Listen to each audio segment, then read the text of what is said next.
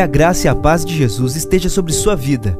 Você ouvirá a partir de agora uma mensagem ministrada no Templo Central da AD Londrina. Que o Senhor fale fortemente ao seu coração e te abençoe de uma forma muito especial. É uma alegria muito grande poder estar mais uma vez aqui com os irmãos.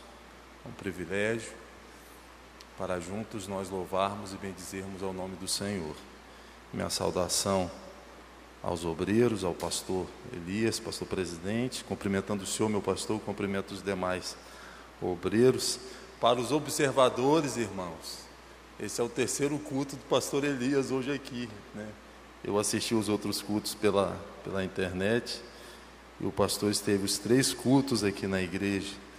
E quando a gente vê esse engajamento do pastor, a gente vê que ele ama as ovelhas, tem cheiro de ovelha e é ovelha. Né? Então Deus abençoe os nossos pastores por todo esse engajamento. Evangelho segundo escreveu Mateus. Evangelho segundo escreveu Mateus, capítulo 8. Evangelho segundo escreveu Mateus, capítulo 8 verso 23 a 27. E depois o Evangelho segundo escreveu Marcos, capítulo 4, versos 39 ao 41. Mateus 8, 23 a 27. Leio na versão Almeida século 21. Assim diz a palavra do Senhor. Depois que entrou no barco, seus discípulos o seguiram e levantou-se no mar. Tão grande tempestade que o barco estava sendo coberto pelas ondas. Jesus, porém, estava dormindo. Os discípulos se aproximaram e o despertaram, dizendo: Salva-nos, Senhor, vamos morrer. Ele lhes respondeu: Porque temeis, homens de pequena fé. Então Jesus se levantou e repreendeu os ventos e o mar, e houve grande calmaria. E aqueles homens se admiraram, dizendo: Quem é este que até os ventos e o mar lhe obedecem? Marcos capítulo 4. Marcos capítulo 4, verso 39 em diante, diz assim a palavra do Senhor. E levantando-se, ele repreendeu o vento e disse ao mar: Cala-te, aquieta-te. E o vento cessou. E fez-se grande calmaria. Então lhes perguntou: Por que estáis tão amedrontados? Ainda não tendes fé? Eles ficaram apavorados e diziam uns aos outros: Quem é este? que até o vento e o mar lhe obedecem? Amém, meus irmãos? Meus irmãos, o século XVIII foi marcado por um movimento chamado Iluminismo. Iluminismo a gente pode dizer que marcou o século XVIII. O Iluminismo foi um movimento intelectual, filosófico, que, dentre tantas coisas, foi o movimento que elevou a razão ao status de principal fonte, para não dizer a única fonte de conhecimento. A partir do iluminismo, a partir deste movimento chamado de iluminismo que ocorreu no século XVIII, Qualquer conhecimento para ser validado como verdade, entendendo nós que verdade é aquilo que corresponde à realidade, qualquer conhecimento para ser atestado como verdade teria que ser validado única e exclusivamente pela racionalidade, pela razão, através de, do método científico. Por, durante toda a história, a gente sempre soube que existem múltiplas fontes de conhecimento. Por exemplo, a ciência é uma fonte de conhecimento, a filosofia é uma fonte de conhecimento, a espiritualidade é uma fonte de conhecimento, o senso comum é uma fonte de conhecimento. Todavia, pós-iluminismo não. A maior autoridade, para não dizer a única autoridade para, de, para atestar se algo é verdadeiro ou falso, seria a razão. E em outras palavras, os filósofos iluministas disseram que nós não precisamos mais de Deus. Em outras palavras, Deus morreu.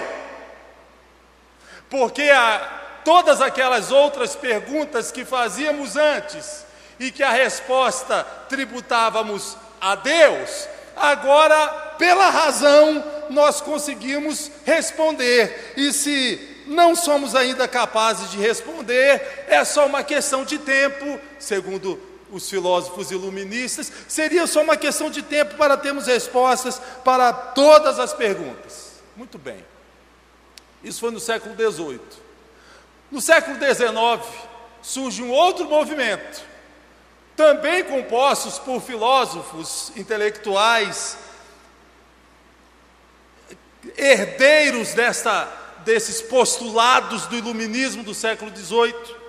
E agora, no século XIX, o, eles se debruçam não mais sobre a tentativa de tentar refutar Deus, tentar refutar a existência de Deus, mas agora surge outro movimento na tentativa de responder uma pergunta uma pergunta: por que, se não há Deus, se não há Deus, por que a humanidade, quase que em sua totalidade, 95% da humanidade, da humanidade é religiosa? Por que a humanidade é tão religiosa? Se não há Deus, que gera o conceito de religião? O que gera? Quem gera? De onde vem essa ideia de, de religião? Então, os filósofos do século XIX, eles, filósofos ateístas, herdeiros desse legado do iluminismo, eles se debruçaram para tentar responder esta pergunta.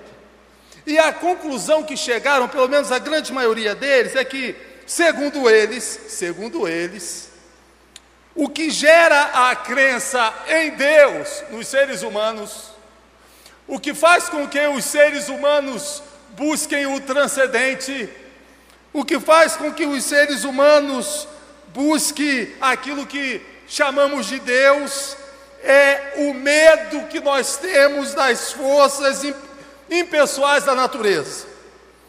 O medo que temos da natureza o medo que temos daquilo sobre o qual nós não temos em controle, controle em absoluto. Medo daquilo que não temos o controle. Medo da natureza. Medo daquilo que não podemos controlar. Cria em nós, segundo eles, a necessidade psíquica de uma divindade, de Deus. Freud, por exemplo, temos psicólogos aqui na igreja, temos psicólogos que estão nos ouvindo. Freud desenvolveu uma teoria e ele dizia que a religião teve início quando os seres humanos procuraram impor personalidade às forças impessoais da natureza. Porque nós não suportamos, segundo Freud, nós não suportamos a ideia de não termos controle. Nós somos viciados em controle. Nós juntamos dinheiro, nós nos alimentamos melhor, nós nos preocupamos, nós juntamos um patrimônio, porque de alguma forma nós queremos ter controle. E aquilo que nós não temos controle nos assusta. E quando nós olhamos para as forças impessoais da, no, da, natureza e concluímos que sobre elas nós não temos controle, ele dizia que isso gerou no ser humano essa necessidade de olhar para as forças impessoais, e ainda que fruto de um construto humano, se houver um Deus, ainda que um Deus fruto de um construto humano que esteja por trás do vento que eu não controlo, da tempestade que eu não controlo, do maremoto que eu não controlo, do terremoto que eu não controlo, do tsunami que eu não controlo, se há uma divindade por detrás de cada um desses fenômenos, talvez seja mais fácil eu barganhar com eles, talvez seja mais fácil eu negociar com eles, ou através de orações, ou através de sacrifícios, ou através de, de qualquer outro meio, de forma que, possa, que possamos amansá-los. Amansá-los. Daí vem o conceito de animismo, isto é, a atribuição de personalidade às forças impessoais. Muito bem. O relato de Mateus e de Marcos, esse relato que nós lemos aqui, sobre a ocasião em que Jesus acalmou a tempestade, pode fornecer para nós um exemplo desse terror que vem, que sobrevém ao, ao, ao coração humano em decorrência daquilo que nós não temos o controle. No caso aqui, as forças da natureza, esse terror, esse temor que sobrevém ao nosso coração diante daquilo que nós não temos o controle. Então, nessa, nessa noite, irmãos, eu quero convidar os irmãos, nesses poucos minutos que temos aqui, a refletir sobre esse texto, não só como um episódio, um, um, um fato histórico temporal. Sim, ele ocorreu no tempo, no tempo, espaço. Estamos falando de um fato histórico. Mas os milagres de Jesus, eles são chamados de sinais. Abordar os milagres de Jesus apenas como um milagre em si é apequenar o milagre. É destituir o milagre dos princípios universais que Deus deixou à nossa disposição registrada aqui. A questão é: qual é a relevância para nós hoje desse fato que aconteceu aqui? Eu gostaria de abordar esse fato por um viés existencial, vamos dizer assim, por um viés existencial. E eu quero ministrar aos irmãos sobre esse tema. Quem é este que até os ventos e o mar lhe obedecem? Quem é esse que até o vento e o mar lhe obedecem? Se nós percebemos, se nós olharmos o versículo 23 do capítulo 8 de Mateus, vai dizer assim: Depois que entrou no barco, seus discípulos o seguiram. Seja sincero, irmãos. Qual a perspectiva que o discípulo de Jesus tem quando começa a seguir Jesus? Vamos, vamos nos colocar no lugar deles aqui por um momento. Eles estão vindo num, em uma campanha onde eles estão vendo Jesus exercer autoridade sobre enfermidades, eles estão vendo Jesus exercer autoridade sobre demônios, eles estão vendo Jesus exercer autoridade sobre elementos da natureza. É claro que a identidade de Jesus e os sinais descritos na Bíblia apontam para a identidade de Jesus e para a messianidade de Jesus. E a identidade de Jesus estava em construção na mente dos discípulos aqui.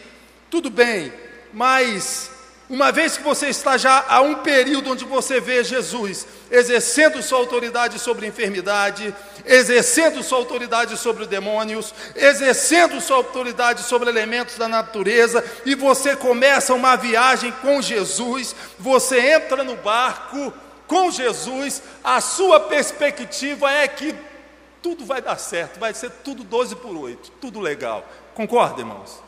Concorda? E muitas vezes nós temos essa mesma percepção. Uma vez que somos fiéis a Deus, uma vez que a gente vem na igreja, uma vez que a gente dizima, uma vez que a gente oferta, uma vez que a gente entregou a nossa vida para Jesus, uma vez que a gente convidou a Jesus para entrar no nosso barco, uma vez que a gente procura seguir a palavra de Deus, nem dor de dente a gente vai ter, irmãos. Gripe vai pegar nem gripe.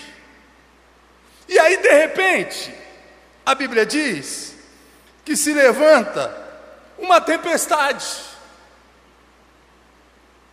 Uma tempestade, irmãos. E aqui eu quero dar pelo menos três características dessa tempestade aqui. Primeiro, o texto vai dizer para nós que aparece uma tempestade. Tempestade inevitável. Tempestades são inevitáveis, irmãos. A tempestade ela sobrevém, ela vem sobre justos e injustos. As tempestades vêm sobre aquele que vem na igreja e aquele que não vem na igreja. A tempestade ela chega para o rico, chega para o pobre. A tempestade ela chega para o branco, chega para o negro, chega para o índio. A tempestade chega para o gordo, chega para o magro. A tempestade chega para quem tem dinheiro e para quem não tem dinheiro. A tempestade chega para o ancião e chega para a criança. A tempestade não respeita sexo, não respeita idade, não respeita quanto você tem na conta, não quer saber onde você mora, não quer saber se você colocou na agenda, ela simplesmente chega. Tempestade neste mundo, ela é inevitável. Inevitável. Tempestade também é imprevisível. É de repente. De repente, eles entraram no barco, na verdade eles não estavam no mar.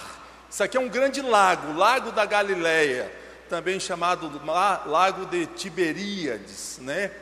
Na verdade é um grande lago. É imprevisível. Eles entraram no barco, aparentemente o lago, o grande lago ou o mar, vamos dizer assim, estava tranquilo. De repente, é de repente, Está tudo bem, você faz um exame, de repente você descobre um negócio que você não tinha. Você sai de carro, de repente acontece um negócio que você não tinha colocado na agenda. Está tudo bem no seu casamento, está tudo bem na sua casa, de repente vem à tona, vem à luz uma coisa que você não está esperando, parece que vem acabando com tudo. A tempestade ela não é só inevitável, como ela também é imprevisível e também inadministrável, inadministrável, porque a Bíblia vai dizer que as águas vinham por sobre o barco, por sobre o barco, além da minha capacidade de resolver além do meu recurso financeiro, além das minhas forças, além do meu network, além dos meus recursos, além da minha estrutura emocional, as ondas vinham por sobre o barco. E dependendo da versão, vai dizer que as ondas varriam o barco. E dependendo da versão, vai dizer que as ondas açoitavam o barco. As tempestades são inevitáveis, as tempestades são imprevisíveis, as tempestades são inadministráveis. E aí o texto vai dizer para nós que os discípulos começam a temer, eles têm medo, eles têm Jesus ali no barco, mas eles têm medo, e eu me vejo aqui, irmãos. Eu gostaria de poder dizer aqui para a igreja: eu nunca senti medo, minha fé nunca oscilou. Todas as vezes que eu vim na igreja, eu ouvi a pregação do pastor e voltei jubilando para casa, crendo em tudo que eu vi. Eu sempre confiei, a minha fé sempre foi, esteve nos níveis mais altos. Eu gostaria de poder dizer isso, irmãos, mas eu estaria mentindo. Porque eu já senti medo, irmãos. Discípulo de Jesus, tendo Jesus no barco, com medo. Nós cantamos que Deus é fiel, nós cantamos que Deus é grande, nós cantamos que Deus é soberano, nós cantamos que Deus está no controle de todas as coisas, nós pregamos isso, nós ouvimos isso, até o momento em que o nosso barco começa a ser açoitado pelas ondas. Até o momento que você começa a receber uma sequência de notícia ruim, notícia ruim, notícia ruim. E à medida que os barcos vão açoitando, as ondas vão açoitando, açoitando, açoitando, açoitando, vão abrindo microfrissuras no barco. Nós não temos resiliência infinita, irmãos. Nós somos seres humanos. E muitas vezes essa experiência dos discípulos aqui já foi a minha. Talvez não de quem me escuta aqui, mas para mim já foi. Medo, medo. E aí os discípulos fazem algo que toda a humanidade deveria fazer. Diante do medo, do temor, eles chegam para Jesus e começam a dizer: Senhor, salva-nos. Senhor, salva-nos. Interessante, irmãos. Eles estão com medo, mas ao mesmo tempo tem essa fé. Essa fé que subsiste em meio ao medo, meio às dúvidas, em meio aos ventos, em meio às ondas, em meio às tempestades, em meio às nossas lágrimas, em meio às nossas incertezas, mas ainda tem aquela fé chamegando, fumegando, quando você dobra o joelho para orar e começa, Senhor, salva-nos, Senhor, aleluia, salva-nos. Eles começam a orar, eles começam a falar com Jesus: Senhor, salva-nos, estamos perecendo, salva-nos. Aí Jesus se levanta. Jesus estava dormindo. Jesus estava dormindo. Marcos vai dizer, inclusive, que Jesus está deitado com a cabeça no travesseiro. Na narrativa de Marcos, vai dizer que Jesus estava deitado no travesseiro, dormindo, dormindo, dormindo, dormindo. Alguém já disse que Jesus estava dormindo porque ele estava muito cansado.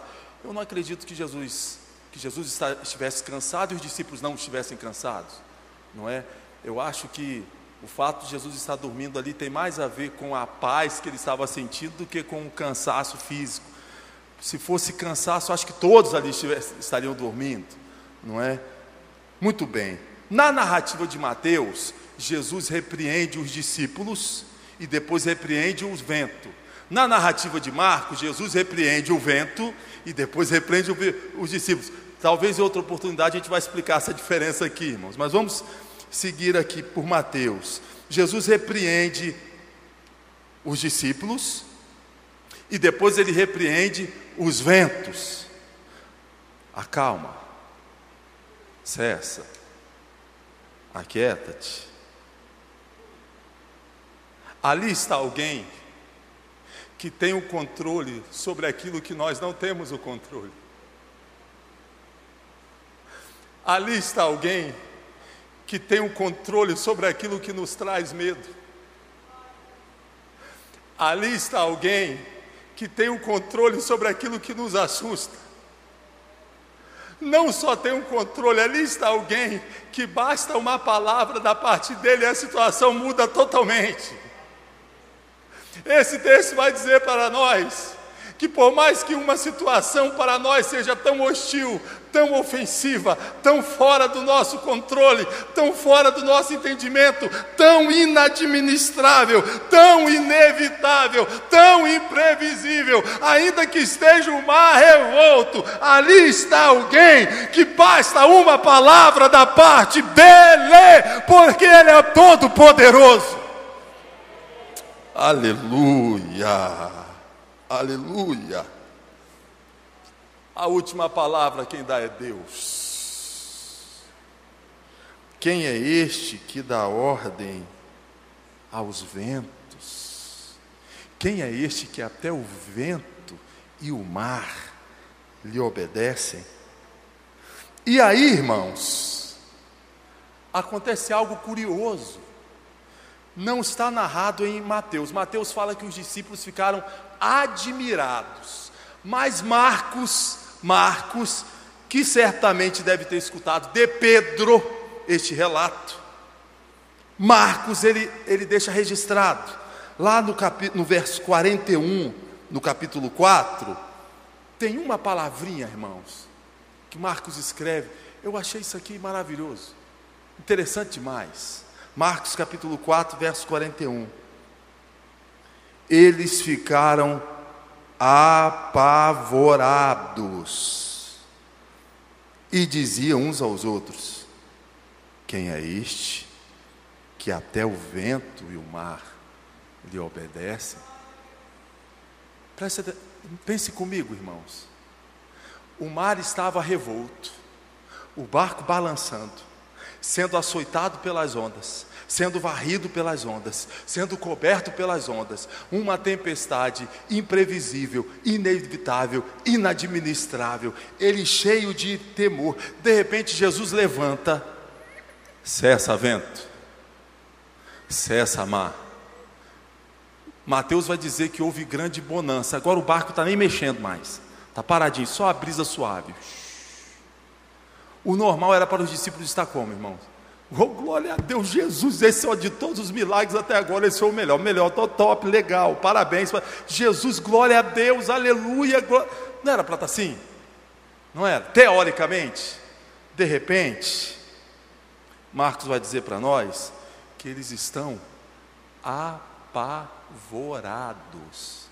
Não tem mais vento, não tem mais tempestades, não tem mais barco girando mas eles estão com mais temor do que estava antes. Por quê?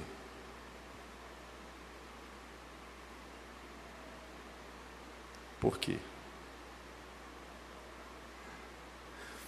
Eles estavam diante de alguém que estava dando ordem aos ventos. Eles estavam diante de alguém que estava dando ordem ao mar. Eles estavam diante de alguém que estava controlando aquilo sobre o qual nós não temos controle algum e absoluto sobre nenhum aspecto. Eles estavam diante de alguém com uma autoridade dada ou tributada apenas a Deus.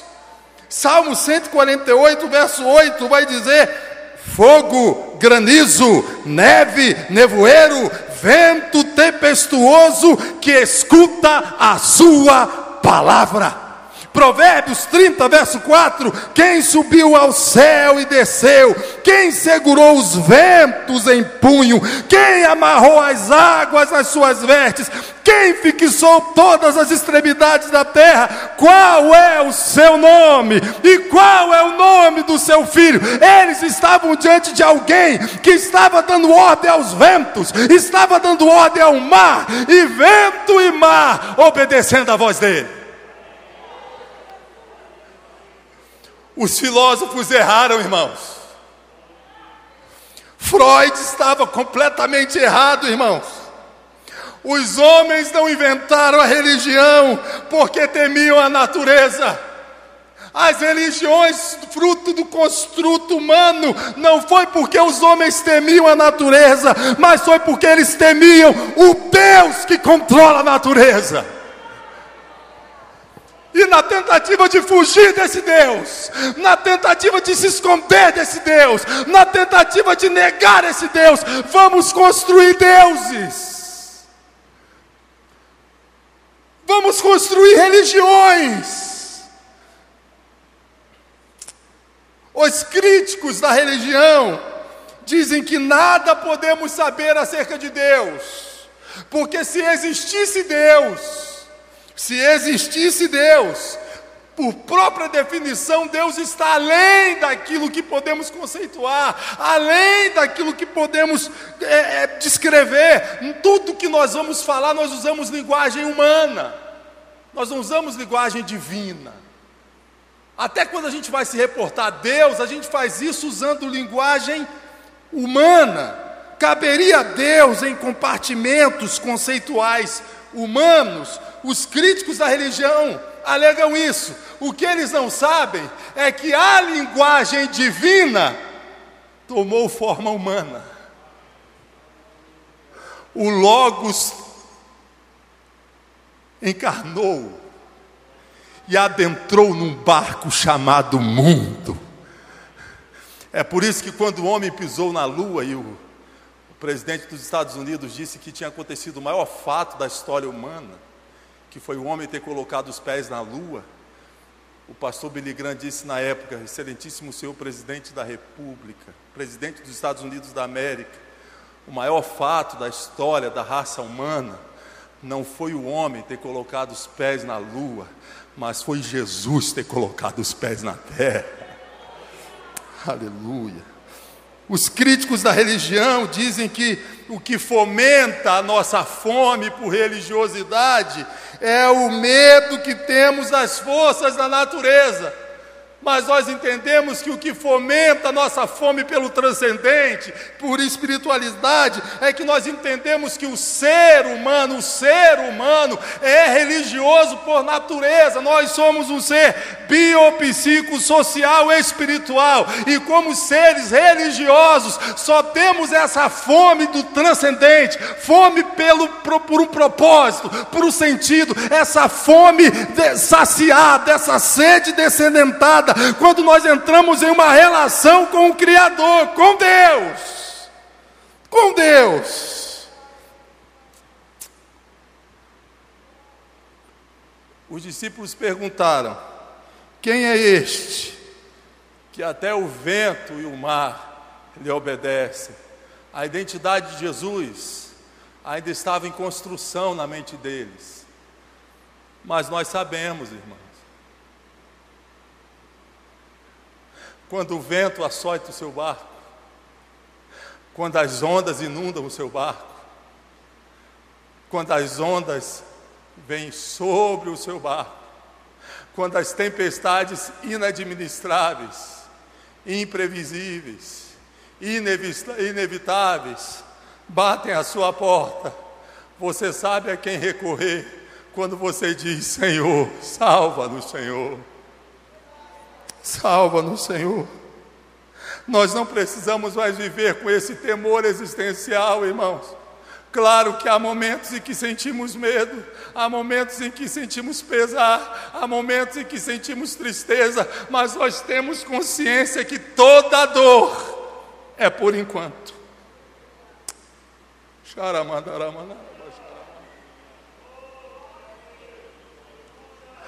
Toda dor é por enquanto. Toda frustração é por enquanto. Todo vento é por enquanto. Toda tempestade é por enquanto. É por enquanto. Porque aqui está aquele que dá ordem aos ventos e aos mares, e os ventos e os mares lhe obedecem. Nós não temos o controle, não, nós não temos mas ele tem. Interessante, irmãos, que enquanto os discípulos estão apavorados, a Bíblia diz que Jesus dorme. Jesus está em paz. A Bíblia vai dizer que quando os discípulos clamam, Jesus intervém. E a Bíblia vai dizer lá no, no, no Salmo, no Salmo 2, no Salmo 2, que quando as nações se levantam e se organizam contra Deus, a Bíblia diz que Deus ri. Deus acha graça. Deus ri quando as nações se organizam contra o nome dele. Deus está estável quando nós nos estabilizamos em nossas preocupações. E Deus intervém quando nós clamamos a Ele. Então eu gostaria de, para encerrar, junto com os irmãos, ler o Salmo 148. Vamos ler juntos, irmãos? Salmo 148. Vamos ler na versão que está ali, porque aí dá para todos nós lermos juntos. Vamos ler todos juntos, todos juntos. Vamos lá. Um, dois, três. Aleluia! Todos juntos, irmãos, vamos lá. Aleluia! Louvem o Senhor desde os céus. Louvem-nos nas alturas. Louvem-nos todos os seus anjos. Louvem-nos todos os seus exércitos celestiais. Louvem-nos sol e lua. Louvem-nos todas as estrelas cintilantes. Louvem-nos os mais altos céus e as águas acima do firmamento. Louvem todos eles o nome do Senhor, pois ordenou e eles foram criados. Ele os estabeleceu em seus lugares para todo sempre.